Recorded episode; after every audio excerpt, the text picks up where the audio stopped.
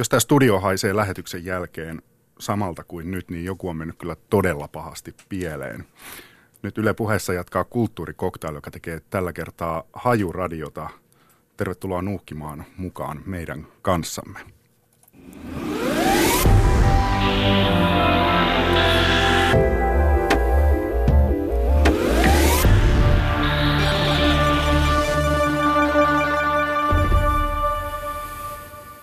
Jaana Björklund, nuuhki vieressäsi istuvaa Anna Keskirahkosta. Anna tuoksuu hyvälle. Annalla on selvästi jotain aika klassista, ehkä joku Chypre tuoksu. Mikä se on? Ei liian voimakas. Chypre on tämmöinen klassinen tuoksuakkordi, jossa on mukana semmoinen metsäinen, metsäinen tausta sammalta ja sitten hieman semmoista hedelmäistä vivahdetta ja mitäs muuta, otas vähän. Ehkä tuo riittää tässä vaiheessa. tehdään tämä sama toistepäin, eli Anna Keskirahkonen nuuhki Jaana Björklundia hieman. Jaana tuoksuu makealta kuin mansikka. Siinä on semmoista ihanaa, pehmeää, hillosta syötävää, vähän hikistä, mutta semmoista hyvällä tavalla niin kuin jäätelömäistä ihon tuoksua. Eli Jaana, mä haluaisin oikeastaan melkein lipaista sun rannetta, jos mahdollista. Oh, hyvä. Ei tullut lupaa. Okei. Okay. Hei Anna Keskirahkonen ja Janne Björklund, te olette tuoksuharrastajia. Tervetuloa kulttuurikoktailiin. Kiitos. Kiitos. Täällä on mukana myös hajuvesiyrittäjä Sakari Penttinen. Sä voisit, kun sä oot nyt vähän kauempana meistä, niin nuukasta tätä studiota tai sitten vapaa-valintaisesti vaikka itseäsi. No studiota haistellessa täytyy todeta, että tässä Jaana tuoksutteli minulla juuri ennen lähetyksen alkua tällaista mahtavaa jeke-tuoksua ja se on jäänyt nenään sitten tekemään tällaisia jälkituoksuja. Eli nenässä tuoksuu tammisammal ja mahtava koivuterva. Ja täytyy sanoa, että tämän tuoksun jälkilöylyt on aivan huikeat, eli vähän niin kuin mökkisaunassa ja sieltä pois tullessa sitten. Miten sä sanoisit omasta tuoksustasi tällä hetkellä? Kävin juuri kuntosalin jälkeen suihkussa ja suihkaisin ihan laventeli odokolongia, eli toivottavasti vielä raikkaana pysytään jännittävän lähetyksenkin aikana. Teitä kolmea yhdistää intohimoinen suhde tuoksuihin, ehkä ennen kaikkea hajuvesiin, mutta myös laajemmin hajuihin, tuoksuihin, joita on ympärillämme. Ja, ja myös hajuaistiin sitä, että miten sitä voidaan käyttää. Ja näistä teemoista siis keskustelemme tänään. Te kaikki kirjoitatte Tuoksufoorumi-nimisessä keskusteluryhmässä. Ja ö, ehkä, ehkä tästä porukasta Sakari on sillä tavalla poikkeuksellinen, että hän on, hän on vielä kaiken lisäksi siis hajuvesiyrittäjä. Onko teillä jotenkin poikkeuksellisen havaintokykyiset nenät? No itse voisin sanoa, että kyllä varmasti ihan meillä kaikilla. Että varmaan hajuaisti siinä, missä muut, muutkin aistit, niin vaihtelee ihmisten välillä ja varsinkin tässä porukassa, niin sitä on treenattu erityisen paljon. Eli hajuaistiahan voi harjoittaa ja varmasti myöskin tällainen niin aivojen havaintokyky sitten kehittyy siinä sen haistelun myötä. Joo, ja ihan varmasti jonkun verran semmoista, mä luulen, että monella se mielenkiinto lähtee just semmoista luontaisesta herkkyydestä erilaisille tuoksuille. Et se, se ehkä jo lapsuudessa saattaa olla sellainen tunne, että, että jotkut tuoksut on liian voimakkaita ja toisten parissa taas viihtyisi vaikka kuinka kauan. Et ehkä se niin kuin lähtee se uteliaisuus siitä, että on semmoinen tietynlainen pieni herkkyys. Eli kun on nä- näitä erityisherkkiä ihmisiä, niin te olette erityishajuherkkiä. No ehkä, mutta ei nyt diagnosoida kuitenkaan. Okei, okay. entäs Anna? Mä koen, että mä oon tämmöinen hyvin tavallinen ihminen, eli mun nenä ei ole kauhean hyvä tunnistamaan hajuja tai mä en löydä niille sanoja, mutta mä näen monet tuoksut kuvina ja mä jotenkin tuoksut antaa mulle tosi paljon semmoisia tavallaan elämyksiä, joita mä en muuten saa. Eli en usko, että nenäni on millään lailla erityisen herkkä, mutta tuoksuista voi nauttia ihan tavallisellakin. Mitä se tarkoittaa, että on tuoksuharrastaja? No se on elämäntapa, täytyy sanoa niin kuin Jaana tässä sanoi, eli se lähtee siitä intohimosta ja varmaan kaikilla melkein tuoksuharrastajilla on jonkinlainen tunnelma jo lapsuudesta, että vanhempien hajuvedet ja partavedet kiinnostivat ja muistaa isoäidin käyttämän klassisen hajuveden ja toisaalta sitten moniin paikkoihin ja kokemuksiin liittyy juuri se tuoksumielikuva hyvin voimakkaana. Joo, mäkin jotenkin näen tuon tuoksuharrastuksen semmoisen, että se sitoutuu tuoksuhan on sellainen asia, joka sitoutuu nimenomaan muistoihin tai muistut sitoutuu tuoksuihin. Niin se on sellainen eräänlainen tapa ikään kuin tukea omaa muistia se on hauska ajatus siitä, että muistaa esimerkiksi jonkun lomamatkan siitä, että käytti silloin jotain tiettyä tuoksua. Mutta sitten mitä tähän tuoksuharrastukseen tulee, niin kyllä musta tuntuu, että ihmiset harrastaa sitä pikkasen eri tavalla, että toiset ihmiset nauttii nimenomaan siitä, että ne käyttää ja kierrättää tuoksuja. Mä itse kuulun siihen, siihen ryhmään. Mutta kyllä on myös niitä, jotka keräilee sit tuoksuja ihan vain sen takia, että, että sekin on keräilyharrastus. Ja kaikki ei ole välttämättä edes tarkoitettu omaan käyttöön, vaan ihan vaan mielenkiinnosta ja kauniit pullot saattaa kiinnostaa jotakuta ja niin poispäin. Ei mitä ehkä ihan yhteen muottiin voi laittaa. Mulle taas tuoksut on semmoinen tavallisen ihmisen tapa saada epätavallisia elämyksiä. Ja mun kiinnostus tuoksuihin lähti siitä, että mä huomasin, että mä en, mulla on yksi aisti, jota mä vähän laiminlyön, hajuaisti. Ja mä halusin lähteä tutustumaan siihen, että mitä tämä kanava voi mulle kertoa – maailmasta. Ja sitä kautta ensin lähti tuo, äh, haistelemaan ihan tavallisia hajuvesiä, mitä on jokaisessa kaupassa. Ja sen jälkeen sitten kiinnostui kaikista vähän erikoisemmistakin tuoksuista. Anna Keskirakkonen, mitä sä tarkoitat sillä, että sä laiminlöit sun hajuaistiasi? Me ollaan hirveän voimakkaan visuaalisia ja monille meistä on musiikki tärkeää. Ja aika paljon me käytetään myös meidän tuntoaistia. Mutta mä huomasin ainakin, että hajuaisti on mulle vähän semmoinen niin kuin makuaisti jatke. Mutta mä en tavallaan niin kuin – hirveästi päivittäisessä elämässäni kokenut käyttäväni nenääni. Ja mulle tuli ihan semmoinen oivallus joskus vuoden 2011 lopussa, että hetken, että tässä on tämmöinen laiminlyöty aisti, jota mä en ole ollenkaan niin kuin huomioinut. Ja siitä kautta mulla lähti tavallaan tämmöistä ihan niin kuin älyllisestä oivalluksesta kipinä siihen, että hei, että täytyy tutustua siihen, mitä mun nenällä on kerrottavaa. Se on uskomatonta aikuisia yhtäkkiä huomata, että herra mulla on aisti, jota mä en ole tajunnut. Niin, ja musta toi oli hauska myös, mitä Sakari sanoi siitä, että, että se on niin kuin tämmöistä aivojen monipuolista aktivointia. Ja sitähän se on. Siis mun mielestä ihmisen, ihmiselle tekee todella hyvää se, että se käyttää omaa aistimaailmansa monipuolisesti ja, ja, ja kiinnostuu tällaisista asioista.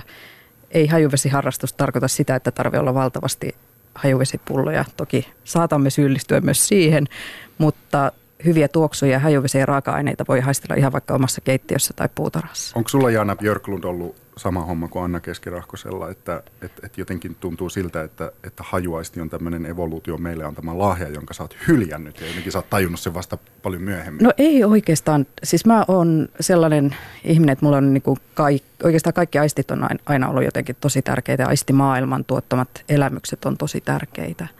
Ja, ja mulla on niin lapsuudesta saakka semmoisia tosi voimakkaita tuoksumuistoja. Sano joku. No esimerkiksi semmoinen aurinkoisen kesäpäivän mäntykangas, joka tuoksuu, siinä on huumaava yhdistelmä, aivan fantastisia tuoksuja. Entäs Sakari Penttinen? Niin, siis onko hajuaisti laiminlyöty? Itse en kyllä voi sitä sanoa, koska lapsesta asti niin tuoksumuistot mulla liittyy hyvin paljon myöskin niin hajuvesiin. Muistan esimerkiksi isoäidiltä niin sanelin koko tuoksun jo lapsuudessa ja myöhemmin vasta sitten kymmeniä vuosia jälkeen tunnistin sen kokoksi. Ja jännä näin vanhemmalla ajalla, kun tutustunut systemaattisesti hajuvesien klassisiin luokituksiin, niin juuri tämä Jaanan mainitsema Chypre-tuoksuluokka on mulle muodostunut hyvin rakkaaksi. Eli Sehän on yksi iso ongelma, että meillä ei oikein ole kieltä, miten puhua tuoksuista ja varsinkin hajuvesistä, niin monet termit saattaa olla hyvinkin peruskuluttajalle vähän outoa, jos puhutaan Chypre- ja Fuser-tuoksuista, näitäkin vilahtelee joskus näissä hajuvesikuvauksissa, niin niiden avaaminen vaatii kuitenkin aika paljon sitten. Oliko sulla Sakari silloin, kun sä olit pieni ja jotenkin kuitenkin huomasit, että, että pystyt nuuhkimaan vähän eri tavalla kuin muut ja huomaat asioita, niin, niin sanoko sulle kukaan koskaan, että että voisitko vähän lopettaa tuota puhumista, että kuulostat pikkuvanhalta, että, että anna meidän nyt niin kuin olla näiden omien hajujemme kanssa täällä ja rauhassa. Kyllä varmasti, siis kuulostin pikkuvanhalta koko lapsuuteni. ihan, ihan kyllä juuri näin ja monet myöskin kokee sen ehkä vähän erikoisena. Miten sä opit sen kielen silloin pienenä? ja nämä, nämä erottelee näitä? En oikeastaan oppinut, koska se kieli on tullut aikuisiellä ja se on tullut ihan, ihan niin kuin opiskelemalla ja tavallaan perehtymällä ranskalaisiin luokituksiin ja ehkä myöskin niin kuin ranskan kielen kautta ja myöskin sitten ihan niin kuin raaka-aineisiin tutustumalla. Ja hyvin paljon vuorovaikutus muiden tuoksuharrastien kanssa on tuonut sitten sitä kielen käyttöä ja niitä mahdollisuuksia. Eli tässä ei ole mitenkään siis tuoksuharrastuksessa semmoista yhtenäistä kaavaa, miten tullaan tuoksuharrastajaksi. Esimerkiksi se, että olisi tällainen käänteen tekevä tuoksukokemus lapsuudessa, joka on muuttanut kaiken. Ei varmasti ole. Kyllä se käänne voi tapahtua ihan vaikka, vaikka kotipaikkakunnan kemikaaliossa, jos niikseen tulee. Mulla käänne tapahtui, kun mä olin kahden pienen lapsen äiti ja hoitovapaalla. Ja elämä oli tietyllä lailla aika semmoista rutiininomasta ja oli vähän semmoisessa aistimustyhjiössä. Että okei, siellä oli ehkä vähän tuoksuvia vaippoja välillä, mutta oli vähän semmoinen niin kuin tylsä ja ehkä vähän raskaskin elämänvaihe. Ja siinä kohtaa tuoksut oli jotenkin semmoinen juttu, että ne oli jotenkin semmoinen niin kuin ihan toinen ulottuvuus, mikä oli mulle ihan semmoinen superkoukuttava asia. Pystytkö vähän vielä Anna kertomaan tuosta? Mua, mua kiinnostaa tämä, tämä jotenkin kuulostaa paljon dramaattisemmalta. Mulla on tässä yksi tämmöinen semmoinen tuosku, tuoksu liuskalla, josta mä tykkään hirveän paljon. Saanko mä kysyä vaikka Jaanalta ja Sakarilta, että mitä te mm. haistatte, kun te haistatte tätä? Onpas makea. Toi on siis tuommoinen noin viivottimen mittainen parinkymmenen sentin paperi suikale. Onko se muuten ihan tavallista paperia, mitä noissa käytetään, vai jotain aivan erityistä? Toi näyttää meidän firman tuotteelta, eli se on ihan, ihan peruspaperia, mitä niissä käytetään, että joissain tapauksissa voi käyttää vähän imukykyisempää paperia, mutta ihan peruspaperia se on, ja siinähän on juuri se, että paperilla tuoksut tuoksuvat erilaiselta sitten kuin käyttäjän iholla, eli se tuoksuelämys voi olla hyvinkin erilainen. Mä voin ojentaa tämän Sakarille. Joo, tosiaan mitä mä haistan tuossa, niin semmoisen hyvin, hyvin konsentroituneen mitä vadelma. konsentroitunut? Siis tiiviin, semmoisen vähän niin kuin olisi tosi kauan keitetty koko vadelma mehua. Oikein siis tosi tosi paksu. No jos mä nyt kommentoin tässä, niin ensimmäinen sana, mikä tulee mieleen, on metyyliantronilaatti. Eli tuota... Kiitos. Just sitä mä ajattelin. Juuri, juuri. Joo, eli tota, nyt kun näin mikä tämä on, niin tulee mieleen, ehkä sitä voisi kuvata siis tuberoosi ja appelsiinin kukka. Valkeat kukat tuli ensimmäisenä mieleen, mutta kun nuukkasee vähän pitempään, niin metyliantranilaatti, joka on siis hyvin tärkeä osa luonnollisten valkeiden kukkien tuoksussa ja karakterisoi juuri esimerkiksi appelsiinin kukkaa. Saanko mä antaa ihan tämmöisen arkielämän referenssin? Jos ikinä olette juoneet valion rypäle mehua, niin se mm. tuoksuu aika lailla tältä samalta. Tämä on mulle semmoinen intensiivinen ja tiivis tuoksu, joka on paljon voimakkaampi kuin mitä mä oon itse ihmisenä. Ja kun mulla on tätä päällä, niin musta tuntuu niin kuin mulla olisi tämmöinen jonkinnäköinen niin kuin panssari yllä. Ja Anna Keskirahkonen, siis liittyykö tämä nyt nimenomaan siihen käteen tekevään tuoksukokemukseen? Tällaiset tuoksut, jotka on hirveän voimakkaita ja hirveän pysäyttäviä ja hirveän selkeitä ja hirveän puhuttelevia, on mulle ollut koko aika tuoksuharrastuksessa se juttu. Että tavallaan niin kuin jotenkin sellaisia tuoksuja, jotka on tavallaan niin kuin isoja kokemuksia ja isoja elämyksiä. Taidetta. Jollain lailla, joo. Miten te muut oletteko sitä mieltä, että tämä on taidetta?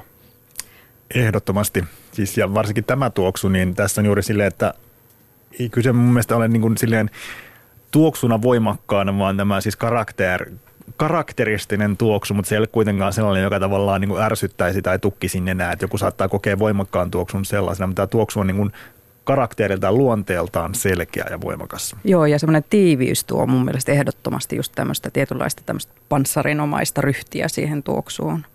Ja, mitä tarkoittaa panssarinomainen ryhti? No just tällainen, ikään kuin sä koki, koet sen turvahaarniskaksi. Et mulla on myös tällaisia samanlaisia tuoksuja, jotka on oikein niin kuin olemassa sitä varten, että, että voi esimerkiksi lähteä sinä päivänä, kun menee tärkeään palaveriin, niin voi hyvin käyttää tiettyä tuoksua, koska tietää, että se tuo sen oikein fiiliksen siihen päivään. Mulla on muuten yksi täällä myös tällainen. Otetaan kohta, mm-hmm. kohta te, te ehti perään. Niin sanottu jakkupuku pullossa. Kyllä, suurin piirtein. Tuossa on vähän sellaista. Mutta toi on myös mulle semmoinen tuoksu, jota mä saatan laittaa illalla ennen kuin mä menen nukkumaan ja nauttia siitä puoli tuntia ennen kuin mä nukahdan. Et sillä on niin voimakas presenssi, että en mä halua viedä tota mihinkään työpaikan palaveriin ihmisiä aivastuttamaan. Mutta se on mulle itselleni semmoinen privaatti nautinto, että ihana tuoksu ihanan voimakas elämys. Ja tavallaan se on semmoinen mulle yksityinen kokemus.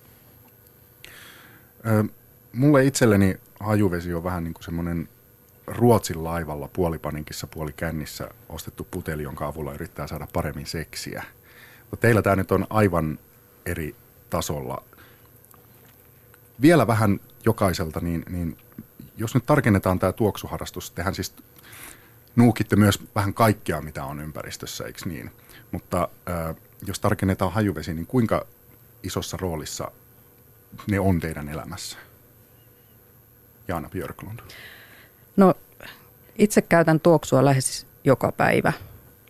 Et kyllä voi sanoa, että tuoksut on osa mun elämää, joka päivästä elämää. Ja sitten on niitä aikoja, jolloin tuoksuharrastus on aktiivisempi, jolloin tulee sitten ihan niin kuin hankittua esimerkiksi tuoksunäytteitä, tutustuttua esimerkiksi jonkun tietyn valmistajan uusiin tuotteisiin niin ihan systemaattisesti.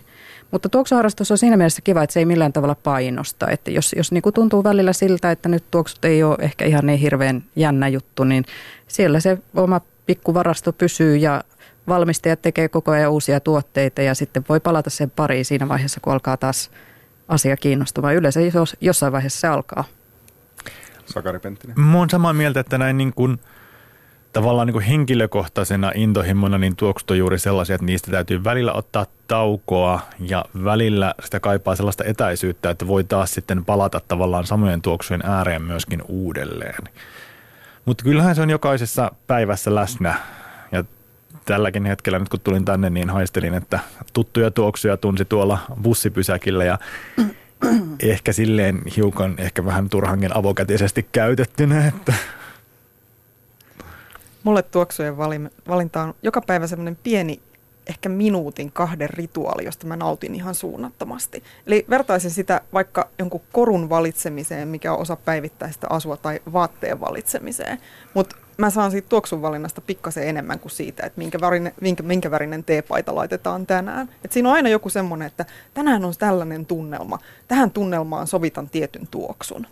Mä oon ihan samaa mieltä ja musta on tosi hauska tuolla foorumillahan tulikin tämmöinen ajatus siis niinku tavallaan tuoksuvaatekaapista, että et, vaikka, vaikka niinku kaikella se ei välttämättä olisi niinku tämmöinen harrastajan tuoksuvaatekaapin kokoinen, niin jokainen ihminen voi nauttia siitä, että, että on pikkasen eri mieli, mielialoihin ja eri, eri käyttötilanteisiin sopiva muutama tuoksu. Mä oon ennemminkin tämmöisen kannalla kuin sen yhden signature-tuoksun. Ehdottomasti ja mulla itsellä niin tuoksut liittyy myöskin siihen, että niin kiva, niiden kanssa on kiva kokeilla. Esimerkiksi laittaa kuntosalille paria tuoksua käteen ja sitten kokeilee, että mitenkä kovassa aerobisessa treenissä tuoksut reagoivat siihen ihon lämmön nousuun, että minkälaisia raaka-aineita tai minkälaisia nuotteja sieltä sitten nousee. Niin mä kutsun sitä niin sanotusti lämpötestiksi, että sieltä tulee hyvinkin mielenkiintoisia itse yritän olla mahdollisimman ennakkoluuloton, että käytän nahkatakin kanssa joskus Diorellaa, jos tuntuu siltä. Että Joka on?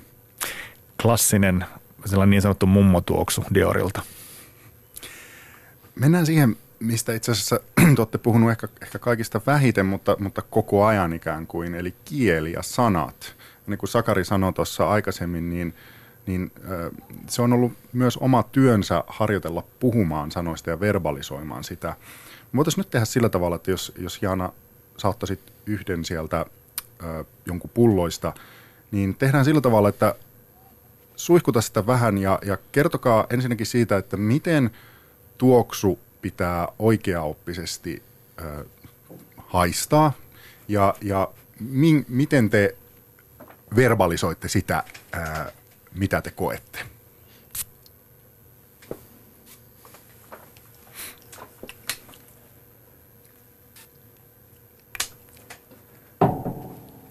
Nyt lähtee seetrimetsät liikkeelle ja semmoinen niin kuin, oh. Mitä, mitä te teette myös nyt? Mitä teidän nenässä, aivoissa, käsissä? Te heilutatte käsiä voimakkaasti.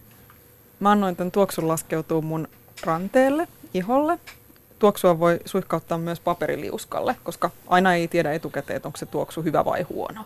Suosittelen lämpimästi paperitestiä. Miksi? Just tästä syystä, että ei voi koskaan ennakkoon tietää, että pitääkö siitä vai ei. Ja toinen on juuri se, että siis ihmisten ihot on niin erilaisia, että sitä ei tiedä, että onko se tuoksu juuri omalla iholla sitten hyvä, että toisella mahtava tuoksu voi olla toisen ihon kissan pissa, että se on hyvinkin henkilökohtaista. Tai jollekin meille on joskus, me ollaan haistettu jotain tuoksua bussissa ja se samana iltapäivänä on puhjennut oksennustauti ja sen jälkeen se koko, sama, koko tuoksu on meille niin kuin ikuisesti menetettyä tavaraa, koska siihen sisältyy niin inhottavia niin kuin mielikuvia tai joskus voi jopa inhottaviin ihmisiin liittyä tietynlaiset tuoksut. Eli... Ikävä kyllä. Okei, jatkakaa sitä, että miten te, mitä teidän nenä työskentää, nenä ja aivot, mitä, minkälaista työtä ne nyt tekevät? Tämä Tämäkin on varmaan vähän henkilökohtainen juttu. Että mä itse tykkään tehdä sillä tavalla, että mä hengitän niin kuin hyvin pieniä henkäyksiä sisään ja sitten annan niin kuin pitkän aikaa olla tavallaan nenän rauhassa. Siis en vedä sisäänpäin enkä ulospäin hengitystä. Näinhän se pitäisi tehdä, eli tästä on ihan artikkeleitakin olemassa, että mitenkä haistaa aivoilla. Eli tavallaan aivot saa sen signaalin ja sitten antaa aivojen prosessoida sitä, että minkälaisia tunteita se herättää, mihinkä kaikkeen, tuleeko muistoja, tuleeko mieleyhtymiä, että rauhassa tavallaan makustella sitä. Mulla on nyt tätä tuoksua tässä ranteella. Mä vien välillä mun ranteen lähelle mun nenää ja vähän nuuhkasen sitä. Ja nyt mä otan käden pois. Ja nyt mä tosiaan annan aivojen työskennellä. Ja myös vähän nenän levätä, koska jos pitää nenää ihan kiinni siinä tuoksussa, niin se nenä, sanoiko Sakari yleensä, että palaa kiinni tai menee vähän tukkoon, tai miten sä sanot? Joo, kyllä. Ja siinähän on siis ihan fysiologisesti voi olla kyse myöskin siitä, että tietynlaiset molekyylit tarttuu sinne nenäreseptoreihin ja sitten ne tavallaan tukkii sitä, että nenän reseptorit lakkaa lähettämästä impulsseja. Eli se on parempi juuri nauttia tällaisissa pienissä paloissa. Ja juuri näin kun suihkautit, niin myöskin sitten tuoksu saa ilmaa. Että pahin tapa, jos laittaa ranteelle, laittaa oikein sellainen iso haiseva läntti, joka valuu siinä sitten, niin siinä saa mahtavasti sen alkoholin sitten löyhkäämään ja myöskin yliannoksen ihan varmasti.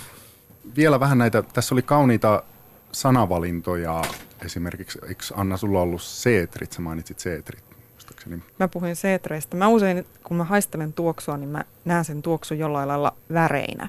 Ja mulla tulee tästä toisaalta semmoinen niin vähän siniset metsät fiilis, siniset havumetsät fiilis, mutta toisaalta mulla tulee myös tämmöinen ruskea ja kellertävä ruoho. Eli mä siirryn jonnekin välimerelle semmoiselle vähän niin kuin kuiville kukkuloille, jotka on lähellä merenrantaa tämän tuoksun viemänä. Ja tämä on ehkä niin kuin, mulle tämmöinen tuoksu on tämmöinen halpa etelän matka. Mä oon nyt jossain Libanonin kukkuloilla hetken ja sitten mä tuun takaisin Helsingin arkeen. Ja Setrian on hyvin rauhoittava tuoksu tässä. Tämä on niin sellainen rauhoittava ja tietyllä tavalla viileä tuoksu. Ja Jana Björkun, sano vielä siis, mikä tämä on nyt, mitä sä suihkutit? Tämä on Chanel Sycomore. Ja miksi päädyit ottamaan juuri sen mukaan? No, itse asiassa tämä on tämä mun tämmöinen jakkupuku tuoksuni. Eli tämä on semmoinen, semmoinen tuoksu, jonka mä mieluusti laitan päälle hyvin tämmöisissä ammatillisissa tilanteissa. Tämä täytyy annostella vähän varovasti. Tämä on hyvin kestävä ja pitkä tuoksu, mutta toisaalta tässä on just siis semmoista niinku yhtä aikaa rauhoittavaa fiilistä, mutta myös semmoista tietynlaista jämäkkyyttä.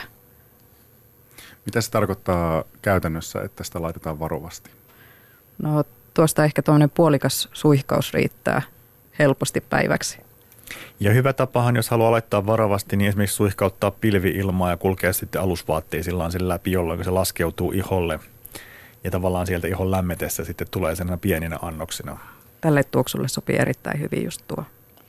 Me ollaan sellaisia huomaavaisia tuoksuharrastajia, että meidän tarkoitus ei ole laukasta kenellekään migreeniä tai tehdä kenenkään hajusteherkän ihmisen elämästä helvettiä, vaan me jotenkin me nautitaan näistä, mutta me halutaan annostella näitä suhteellisen varovasti. Mistä sen, mistä sen siis sitten aina tietää, että, että se on se sopiva määrä? Että alkoholin käytössä varmaan aika helposti jokainen huomaa, että okei, että nyt, nyt alkaa iso hihna vähän heilahdella. Mutta miten hajuissa? No ei sitä aina tiedäkään. Joskus, joskus kyllä ainakin itsellä lähtee vähän lapasesta, mutta se on niin kuin, vähän tällainen niin kuin kalsarituoksuttelua sitten, että välttämättä niiden övereiden kanssa ei lähde sitten tuonne ulkomaailmaan, että se kotona on niin kuin parempi lotrata ja siitä saattaa sitten kotona kuulla vähän kommenttia, mutta juuri näin, jos lähtee johonkin tapaamiseen tai muuhun, niin siinä aika hyvä sellainen mittari, että yksi suihkaus riittää monesti ja varsinkin Suomessa käytetään niin vähän hajusteita, niin monet tuoksut tulevat voimakkaammin kuin esimerkiksi Etelä-Euroopassa ja myöskin ilma on kylmempää ja monesti kuivempaa, niin silloin niin kuin hajuvedet tulevat selkeämmin nenään. Mulla on itselleni käynyt tässä tuoksuharrastuksen aikana ehkä jo aikaisemminkin vähän niin, että – Musta tuntuu, että tuommoinen arkikosmetiikka ja sitten esimerkiksi no vaikkapa pyykinpesuaineet, niin ne on niin voimakkaasti hajustettu, että mä lähdin ensimmäisenä oikeastaan karsimaan niitä pois.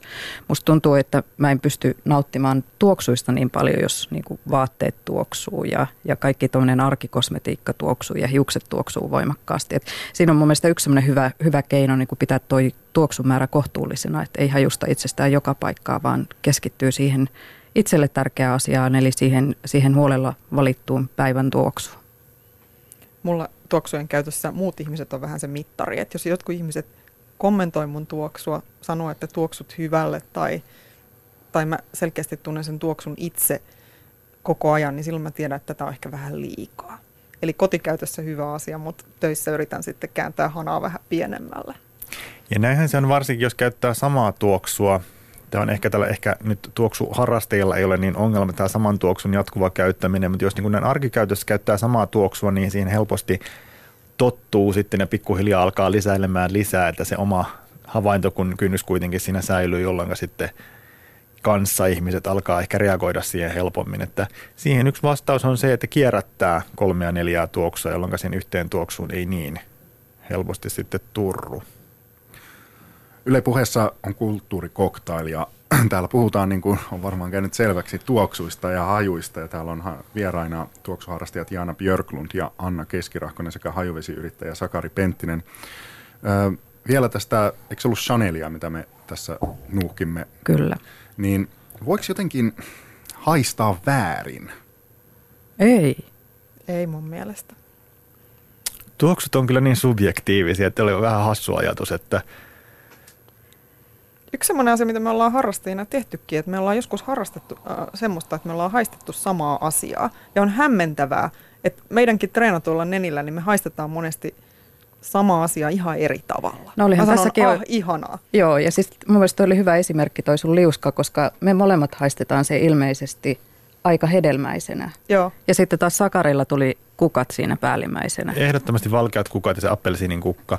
Mutta siinä on myöskin se, että kuinka, riippuu varmaan, että kuinka nenäänsä on treenannut, niin sieltä myöskin etsii ehkä erilaisia asioita mm. sitten. Joo, kyllä mäkin siinä ne valkukukat etenkin sun sanomisen jälkeen, mutta mun mielestä se päällimmäinen tunne siitä oli nimenomaan just semmoinen konsentroitunut mehumainen, nimenomaan Marjan hedelmän tuoksu.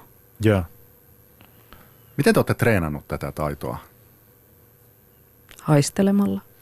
No meillähän ollaan esimerkiksi tota, tuoksuharrastajien kesken niin harrastettu raaka-ainehaisteluita.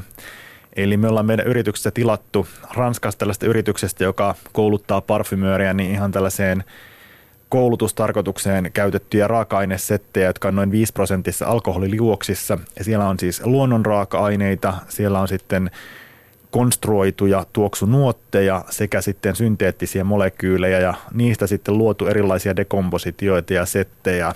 Kerro pari raaka-aineen nimi ihan vaan uteliaisuudesta. Eli puhutaanko nyt varmaan näistä käytetyimmistä synteettisistä raaka-aineista. Eli tällä hetkellähän esimerkiksi tuoksuharrastajien suuria suosikkia on iso ja super. Se on vuonna 1975 syntetisoitu. Tällainen voidaan puhua niin kuin vähän synteettisestä C-tripuusta. Se on tällainen raseeminen seos. Anteeksi, Nyt alkaa Nyt tulla näitä menee yli. tervejä.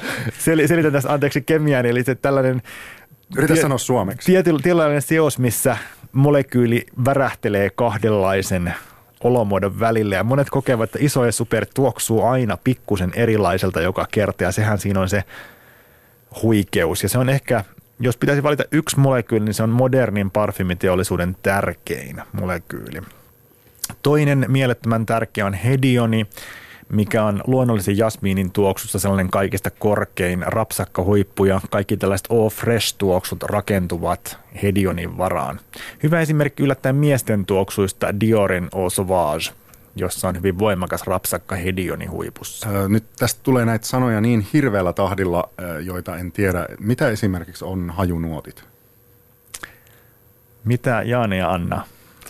No siis hajunuotti, mä, mä kyllä sanoisin, että hajunuotti ja sointu on vähän ehkä semmoisia keksittyjäkin sanoja, koska, koska siis varsinkin tämän päivän tuoksuissahan monet asiat on itse asiassa niin kuin parfymörin luomia vaikutelmia, mutta kyllä tavallinen harrastaja voi ajatella sen, että kun se tunnistaa siitä parfyymistä jonkun osasen, että tämä tuoksuu mäntymäiseltä, olisikohan tämä nyt se seetri, niin siinä on yksi tuoksunuotti. Tämä tuoksuu ruusulta, tämä tuoksuu orvokilta. Kyllä. Oikeasti, Tämä tuoksuu oregaanolta. Keittiöstä löytyy paljon.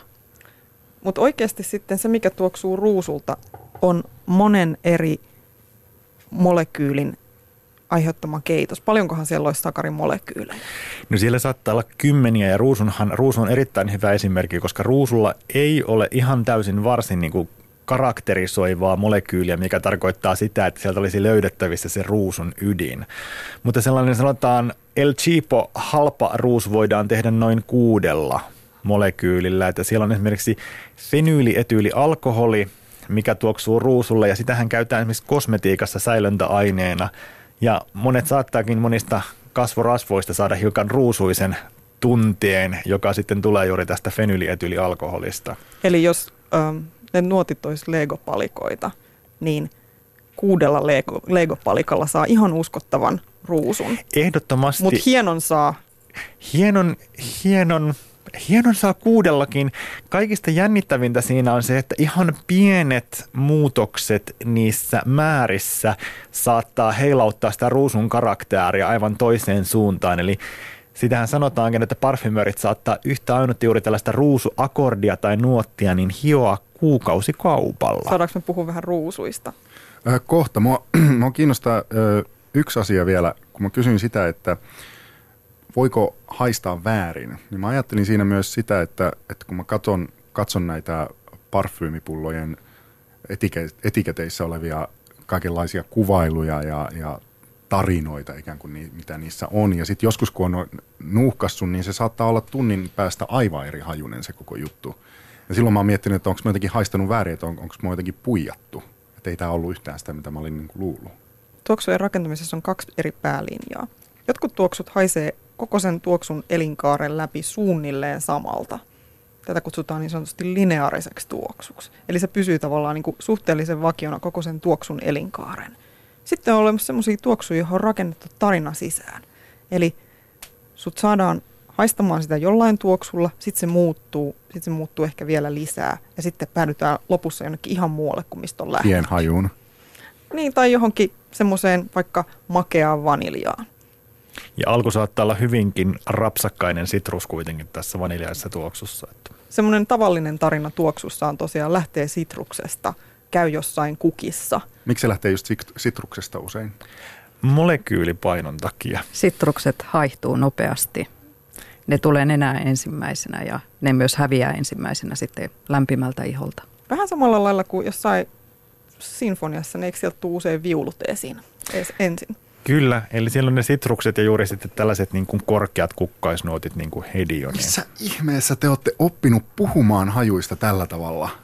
Me ollaan kyllä keskenään harjoiteltu aika paljon mitä ihmeen runokirjoja te olette lukenut, mitä mulla on mennyt ohi? No tämä on just tämmöistä, että niinku, um, tuoksuharrastus on siitä loistavaa, että jokainen saa päästä oman sisäisen runoilijansa irti. Kyllä ja meissä on kyllä itse asiassa aika uskomattoman erilaisia ihmisiä.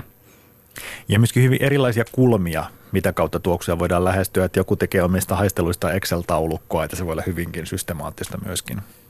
Ja joillekin tämä on semmoista niin lintubongausta, että hei tunnistin tuon harvinaisen aineen tästä, nyt tiedän mikä se on mulla on huono nenä siihen. Mulle tämä on semmoista elämysbongausta.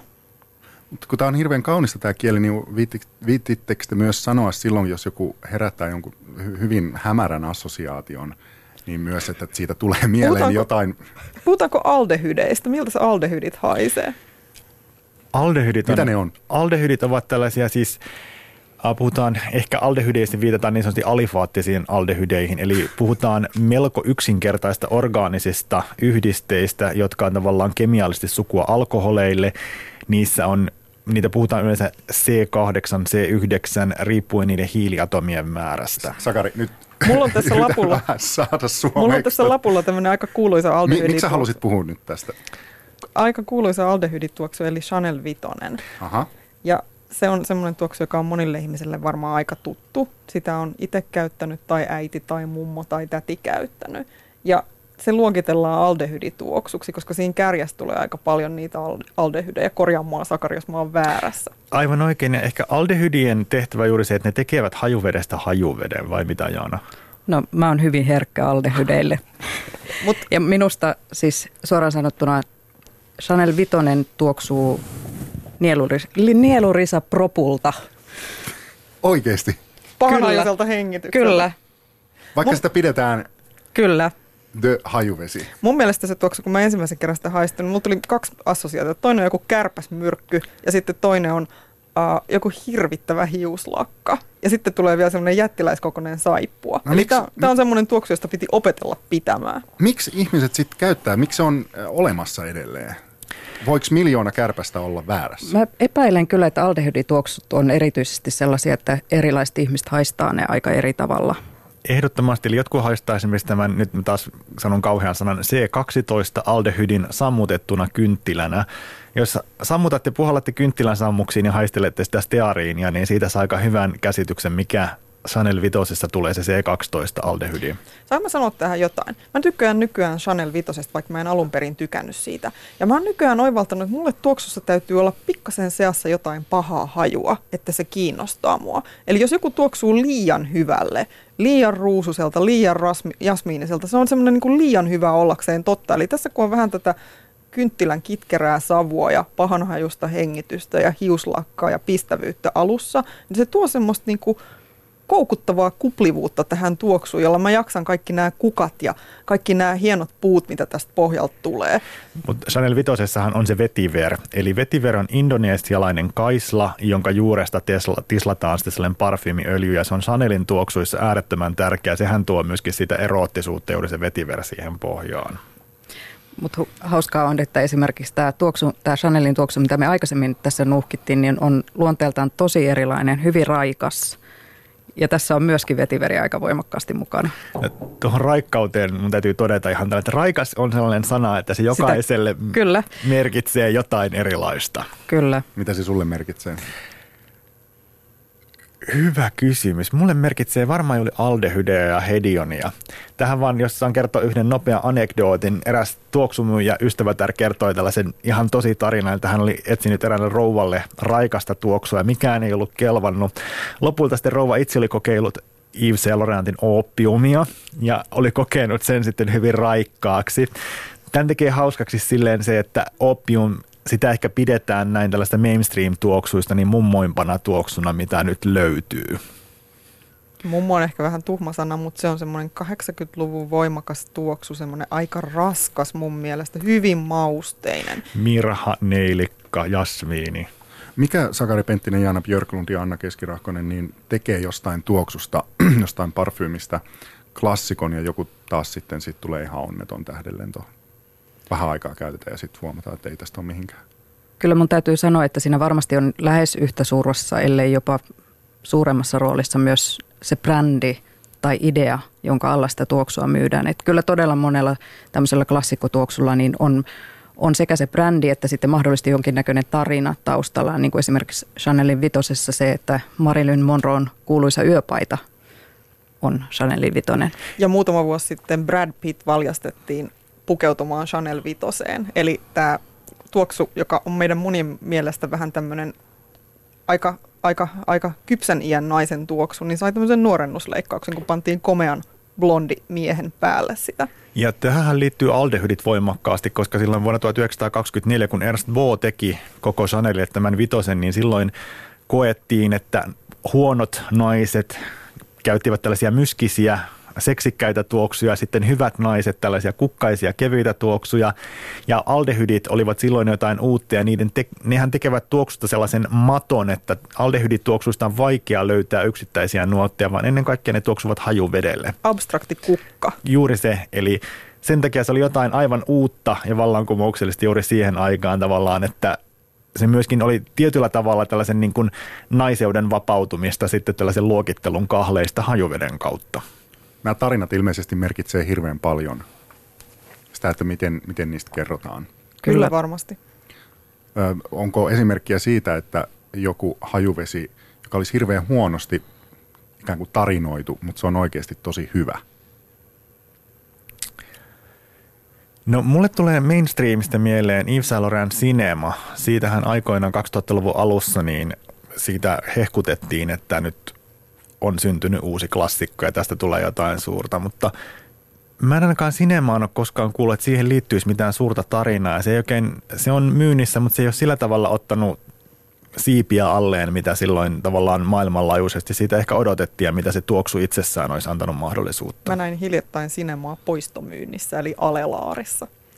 Eli siinä ei tarina ehkä ottanut siipiä niin isosti alleen kuin mitä olisi firma toivonut. Ja mä luulen, että se on yhä haastavampaa ja haastavampaa luoda näitä tämmöisiä uusia klassikoita tänä päivänä. Et, et ensinnäkin just se, että valinnanvara on niin valtavan paljon tuoksumarkkinoilla. Ja sitten toisekseen niin ehkä niin kuin meillä on myöskin ikoneissa ja tämmöisissä idoleissa on niin paljon valinnanvaraa, että, että se on aina niin kuin melkoista sattumankauppaa, että kenen, kenen sen tuoksun liimaa. Sitähän yritetään siis ihan puhtaan kaupallisesti näillä tällaisilla niin sanotuilla julkistuoksuilla koko ajan. Hyvä esimerkki on Armanin josta Kate Blanchettille on maksettu miljoonia tavallaan, kun hän on antanut kasvonsa tälle tuoksulle. Ja nykyään hän tällaiset isot mass marketin tuoksut, niin ensimmäiset kaksi vuotta ne tekee tappiota, että sillä sitten vasta parin kolmen vuoden myynnin jälkeen odotellaan, että josko niistä saisi jotain voittoja tavallaan, kun ollaan katettu kaikki markkinointiin menneet kymmenet miljoonat.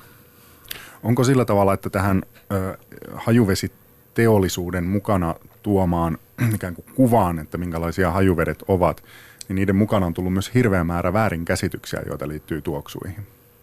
No ehkä yksi yleisin väärinkäsitys on, että tuoksulla olisi sukupuoli. Mä oon nainen, joka rakastaa miesten tuoksuja. Ja itse asiassa jos katsoo sitten tämmöistä tuoksuvalikoimaa vähän laajemmalla perspektiivillä kuin pelkästään noita markettituoksuja, niin on aika helppo huomata, että itse asiassa monilla pienillä tuoksumerkeillä ei ole tätä tämmöistä sukupuolimerkintää tuoksussa välttämättä laisinkaan. Että se on itse asiassa vaan tämmöisen niin kuin massamarkkinoinnin idea se, että pitää voimakkaasti sukupuolittaa se tuoksu. Niin ja myöskin ehkä, ehkä tavallaan pyritään tekemään tietylle segmentille tietynlaisia tuoksuja. Että meillä on nuorisotuoksuja ja sitten kypsempiä tuoksuja. Kyllä. Että että siinä on juuri markkinoinnilla pyritään löytämään ne oikeat kohderyhmät sitten. Mutta mä oon aika varma siitä, että moni ihminen olisi tyytyväisempi tuoksujen käyttäjä nimenomaan sillä periaatteella, että käy kaikessa rauhassa muutamassa kivassa hajuvesiputiikissa ja etsii sieltä oman tuoksunsa niin kuin piittaamatta siitä, että, että minkälainen se markkinointipuheenvuoro siinä on ja kenelle se tuoksu on oikeasti suunnattu. Mä istuin vähän aikaa sitten ratikassa arabimiehen vieressä. Hyvin maskuliininen, hyvin miehekäs mies, hyvin rehevä parta – ja hänellä oli mitä taivaallisinta ruusu- ja jasmiinituoksua.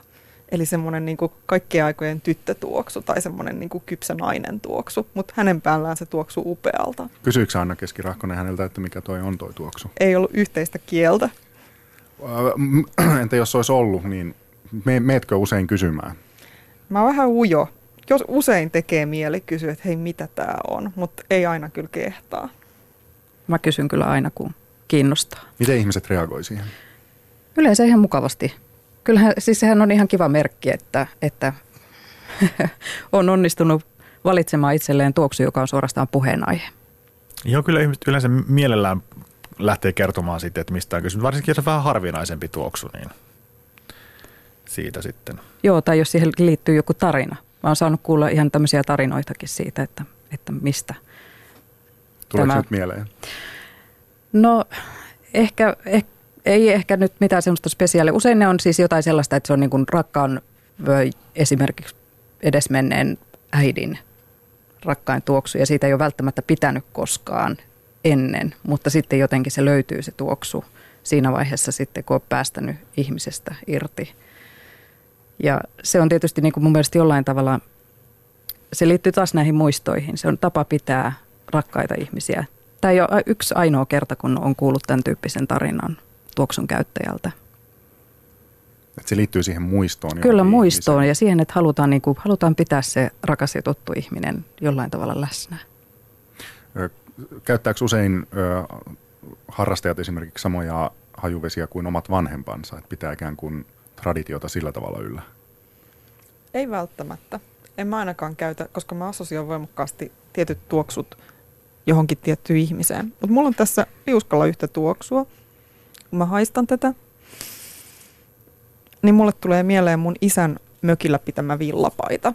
Mä en usko, että mun isä on koskaan omistanut tätä tuoksua. Tämä on Karonin Jatagan niminen tuoksu, joka on aika harvinainen Suomessa. Mutta mulla tulee mieleen siitä suomalainen kesäilta, koivikko – semmoinen ilta, joka ei lopu ihan kauhean nopeasti. Ja sitten mun isän se rakas villapaita, joka silloin edelleen olemassa ja on ollut vuosikymmeniä. Ja tuohon tuoksuun kiteytyy kaikki nämä muistot. Oliko Jaanalla myös joku tämmöinen? Siis multa meinas tulla suusta sana, joka saattaa ton muiston nyt tuhota, mutta saanko mä sanoa? Saat. Isobutykinoleeni. No, Okei, taas. Eli mitä se, pudottiin maan tasalle. mitä se tarkoittaa? Se on, se on, se on sellainen tota, suosittu, jos tehdään tällaista nahkaista, nahkaista tai vähän tällaista kirpeää akordia, esimerkiksi Shalimarista se on läsnä, niin sillä saadaan juuri, ja tästä Jatakanista juuri toi tällainen, tällainen korkealla tuleva vähän sellainen nahkainen, kirpeä, koivuinen, Jopa tervainen. tervainen, niin se on juuri isobutykinoleen, jolla tehdään mahtavasti. Muun muassa mokkanahan tuoksu tehdään safraleenilla ja isobutykinoleenilla. Kyllä tässä on siis, tässä on semmoista hyvin siis niin kuin luonnollista. Voisi kuvitella, että tämä on yksi niistä tuoksuista, jotka, jotka sulautuu ihmiseen tosi täydellisesti. Ja just tuo niitä mielikuvia ihmisistä, joka, joka viettää ehkä ulkoilmaelämää ja, ja viehtyy, vi, viihtyy nuotiolla, lämmittää saunaa, soutaa veneellä ja nostaa verkkoja ja Mikä se tuoksu oli nimeltään? Karonin Jatagan. hyvin Kirjoitetaan yllä, eli mahdollisimman hankala kirjoittaa. Onko se myös sun lemppareita? Tämä on semmoinen, mä, mä oon nainen, joka käyttää miesten tuoksuja ja mulla on pieni kasa miesten tuoksuja, jotka on mulle semmoinen henkilökohtainen turvatuoksu, eli vähän niin kuin tenavien epun lakana. Ja tämä on yksi niistä. Mä kyllä ihailen teidän kieltä tosi paljon. Kiitos. Hei, yksi muuten, ö, oliko tästä vielä villa, villapaidoista ja muista? Okei, ö, näistä sanoista vielä, mi- mikä hämmentää mua, mistä mä en ole ihan kartalla, on se, että mulla tulee ensimmäisenä, kun hajuvesien kohdalla puhutaan synteettisestä, mulla tulee mieleen paha, sitten kun puhutaan jostain luonnollisesta, niin tulee mieleen hyvä. Niin liittyykö näihin kanssa paljon väärinkäsityksiä ihmisille? Aivan loputtomasti. Onko se hajuvesiteollisuuden syytä vai ihmisten perehtymättömyyden syytä? Kemia on vaikeeta. Um, ihan täysin luonnonmukaisista aineista on vaikea tehdä semmoista tuoksua, joka pysyisi kauhean pitkää iholla. Sanokaa pari ö, semmoista ehkä tärkeintä, jotenkin ihan nyt valistusmielessäkin, tämmöistä, että oijotte jotain väärinkäsityksiä, jotka liittyy synteettisiin ja luonnollisiin tuoksuihin. No tärkeintä on se, että, että sitä tuoksua, mikä meillä on luonnossa, jostain kukasta tai mistä tahansa aineesta, niin tavallaan sitä tuoksua, minkä ihminen kokee, niin sitä suoraan ei voida siirtää pulloon. Eli hyvä esimerkki on esimerkiksi narsissi, jossa on huumaava tuoksu, mutta jos me otetaan narsissista, tuotetaan jollakin lailla eteerinen öljy, niin saattaa tuoksua niin kuin kaatopaikalle. Eli tavallaan siinä aina kannattaa muistaa, että siinä on kuitenkin aina niin kuin ihminen tekemässä sitä prosessia välillä. Ja tavallaan sellainen tuoksunuotti, että se saadaan tehtyä luonnolliseksi, niin saattii, saattaa vaatia hyvinkin tarkkaa rekonstruktiota sitten. Saan sanoa toisen esimerkin. Aha. Ruuks, ruususta, kun tota höyrytetään sitä ruusun tuoksua esiin, niin sehän helposti tuoksuu hillolta. Eli kun me puhuttiin näistä vadelmahilloista ja, Ja erilaisista luumu. hirro, hilloista, niin tavallaan siitä ruususta, kun se tavallaan irrotetaan se tuoksu, jos siinä käytetään lämpöä, niin me saadaan oikeasti niin kuin hilloa, marmelaadia. Se on luultavasti Damaskenonin yliannostus, mikä eli sieltä tulee eri molekyylejä esiin ja sieltä varmaan tulee se Damaskenoni, joka on se hilloisuus juuri. Voisi kuitenkin sanoa niin, että synteettinen on ihan, ihan hyvä asia, että ei se aina, jos siinä lukee ö, organic ja, ja kaikkeen luonnolliseen viittaavaa, niin automaattisesti tarkoita, että se on, se on hyvä. Parhaat tuoksut ehkä rakennetaan yhdistelemällä luonnon raaka-aineita synteettiseen tukirankaan. Niistä luonnon raaka-aineista voi tulla helposti tuoksuihin semmoinen rikkaus ja monimuotoisuus, mutta ne on kalliita. Ja niin kuin Sakari jo puhui siitä, niin semmoisen köyhän miehen ruusun saa ihan kuudella molekyylillä aikaiseksi ja se on ihan uskottava. Ja on hyvä muistaa, että esimerkiksi santelipuu on äärimmäisen uhanalainen, joten sitä ei niin kuin ihan ekologista syistä kannata käyttää. Puhumattakaan siitä, että hajuvesiteollisuus on, on historiallisesti käyttänyt aika paljon kaiken näköisiä eläinperäisiä aineita ja oikein mieluusti näen, että näistä käytetään synteettisiä versioita eikä suinkaan niitä Hyvä esimerkki kastoreum, jota käytetään tavallaan majavat täytyy tappaa sen käyttämiseen, eli sen takia niin kuin synteettinen kastoreum on paljon edullisempaa ja myöskin luonnolle ja eläimille paljon, paljon sitten hellävaraisempaa. Täällä olisi synteettistä kastoreumia. Otetaanko Kiinnostaako? vähän Castoreum tujaus.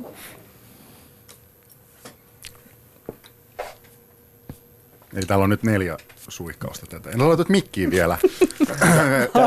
Tässä toisessa tuoksussa on myöskin kastoreum pohjalla sitten aldehydien kanssa. Että Älä suihkuta tänne päin. Eli miltä tämä tuntuu?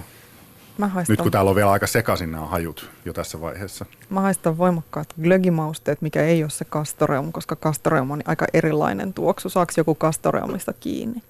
No mä en kyllä saa kastoreumista. Minusta tämä on aika, aika tällainen enemmän niin kuin pehmeä ja myskinen tämä tuoksu. Tämä on pehmeä ja myskinen ja täältä löytyy itse asiassa vasta niin kuin pidemmän ihokosketuksen kautta se kastoreum.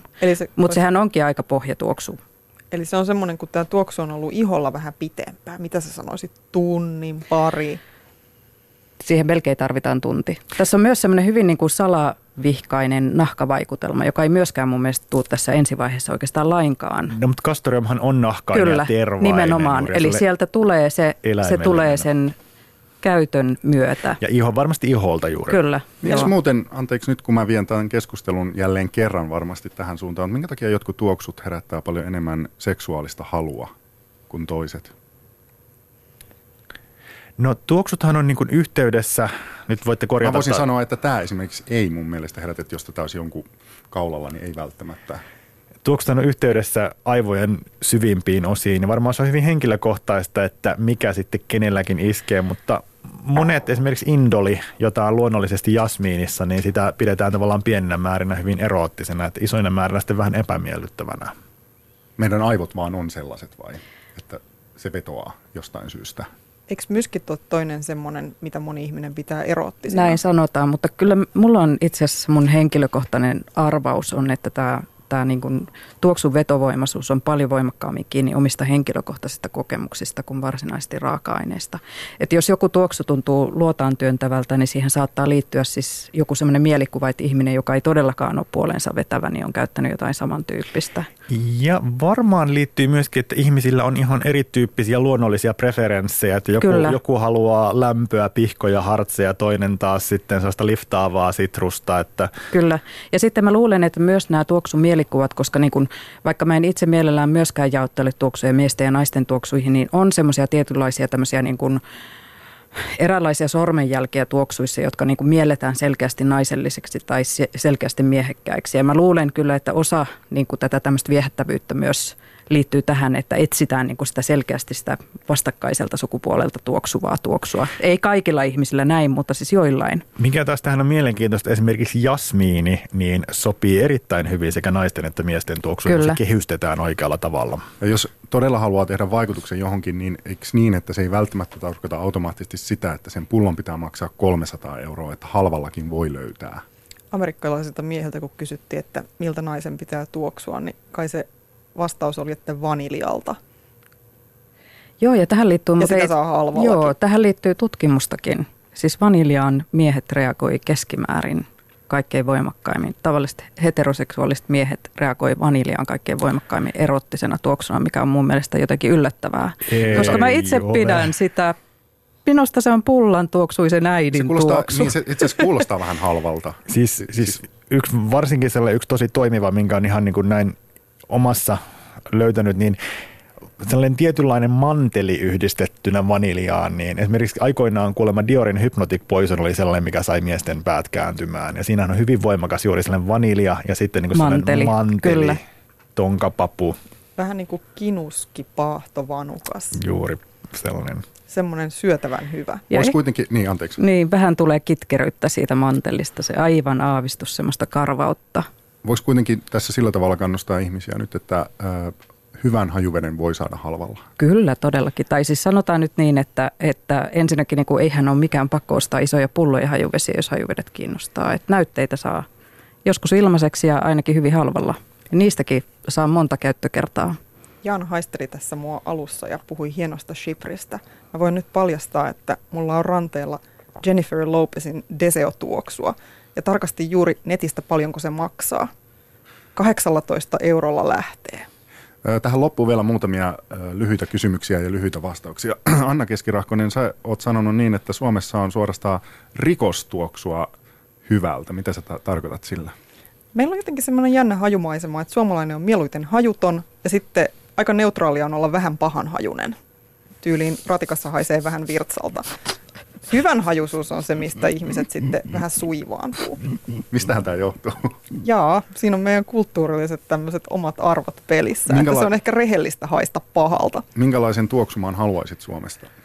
Mä haluaisin Suomesta monimuotoisen tuoksumaan, jossa ihmiset saa haista monenlaiselta erilaiselta. Sitä paitsi... Oletteko te samaa mieltä tästä? Kyllä, ja siis Suomihan on erinomainen maa tämmöiseen monipuoliseen tuoksumiseen. Meillä on monenlaiset lämpötilat, jotka houkuttelee erilaisten tuoksujen käyttämiseen. Ehdottomasti ja myöskin sitä, että niin kun ratikkapysäkillä tuoksuisi joku muukin kuin tuoksu, jossa on Julia Robertsin kuva, että ihmiset lähtisivät rohkeammin hajuvesimatkoille tavallaan hakemaan sitä omaa tuoksua. Sitten semmoinen kierros, mikä on paras ja karsein tuoksu, mihin olette törmännyt? Lyhyesti jokainen. No mulla karsein hajuvesi, en mainitse nimeltä, mutta oli, oli tällainen tietyn vähän kalainen tuoksu aikoinaan. Ja se oli sellainen, että metrossa meinasi tulla oksennus aina, kun sitä oli edelleenkään en pysty sitä haistelemaan. Onneksi se on mennyt pois muodista. Mikä se oli siis? No se oli Thierry Mugleri Womanity, että se oli hyvin erikoinen. Entäs muut? Voi sanoa myös siis parhaan. Mä vihaan YSLn pariita ja mä vihaan kloorin tuoksua. Ja mä oon semmonen ihminen, joka tykkää ihan hirveästi itämaisista tuoksuista. Eli agarpuu, eli tämmöinen itämainen madonsyömäpuu on mun lempituoksu. Mulle ehkä semmoinen tuok, mulle on ehkä tuoksuaines, joka mua ei, on mun mielestä todella, todella epämiellyttävä. Ja se on tämä tämmöinen melonin tuoksuinen. Kalone. Kyllä. Ja sitä on valitettavan paljon tosi monissa nykyajan tuoksuissa. Ja mulle sitten taas henkilökohtaisesti niitä miellyttävimpiä tuoksuja on aika kuivat ankarakin tuoksuset suitsuketuoksut. Mä kysyin yhdeltä lapselta, kun mä kerron, että mä oon tekemässä lähetystä hajuvesistä ja tuoksuista, niin, niin hän halusi äh, esittää tällaisen kysymyksen, että minkä takia oma pieru haisee hyvältä, mutta kaverin pieru ei? Tämä on viimeinen kysymys nyt. Täytyy sanoa, että itse en kyllä voi tuota allekirjoittaa, mutta onnea hänelle, jos siltä tuntuu. Ehkä se johtuu lapsen rajoittuneesta ruokavaliosta. Tuoksuihin tottuu, omaankin. Kiitoksia paljon teille keskustelusta tuoksuharrastajat Jaana Björklund ja Anna Keskirahkonen sekä hajuvesiyrittäjä Sakari Penttinen. Tuoksuvaa päivänjatkoa. Täällä on muuten siis aivan käsittämätön tuoksu tällä hetkellä. Aika kakofoninen. Wow, mikä haju. Kiitos. Se oli ihan hyvä. Tarkoitus kysyä kaikista taidemuistoista. Kuinka ne joutuu seuraavaksi tulemaan? Tää on ihan kamalaa. Mä kuolen. Tää on niin ystävällinen ihalla, mutta tää tappaa ilman.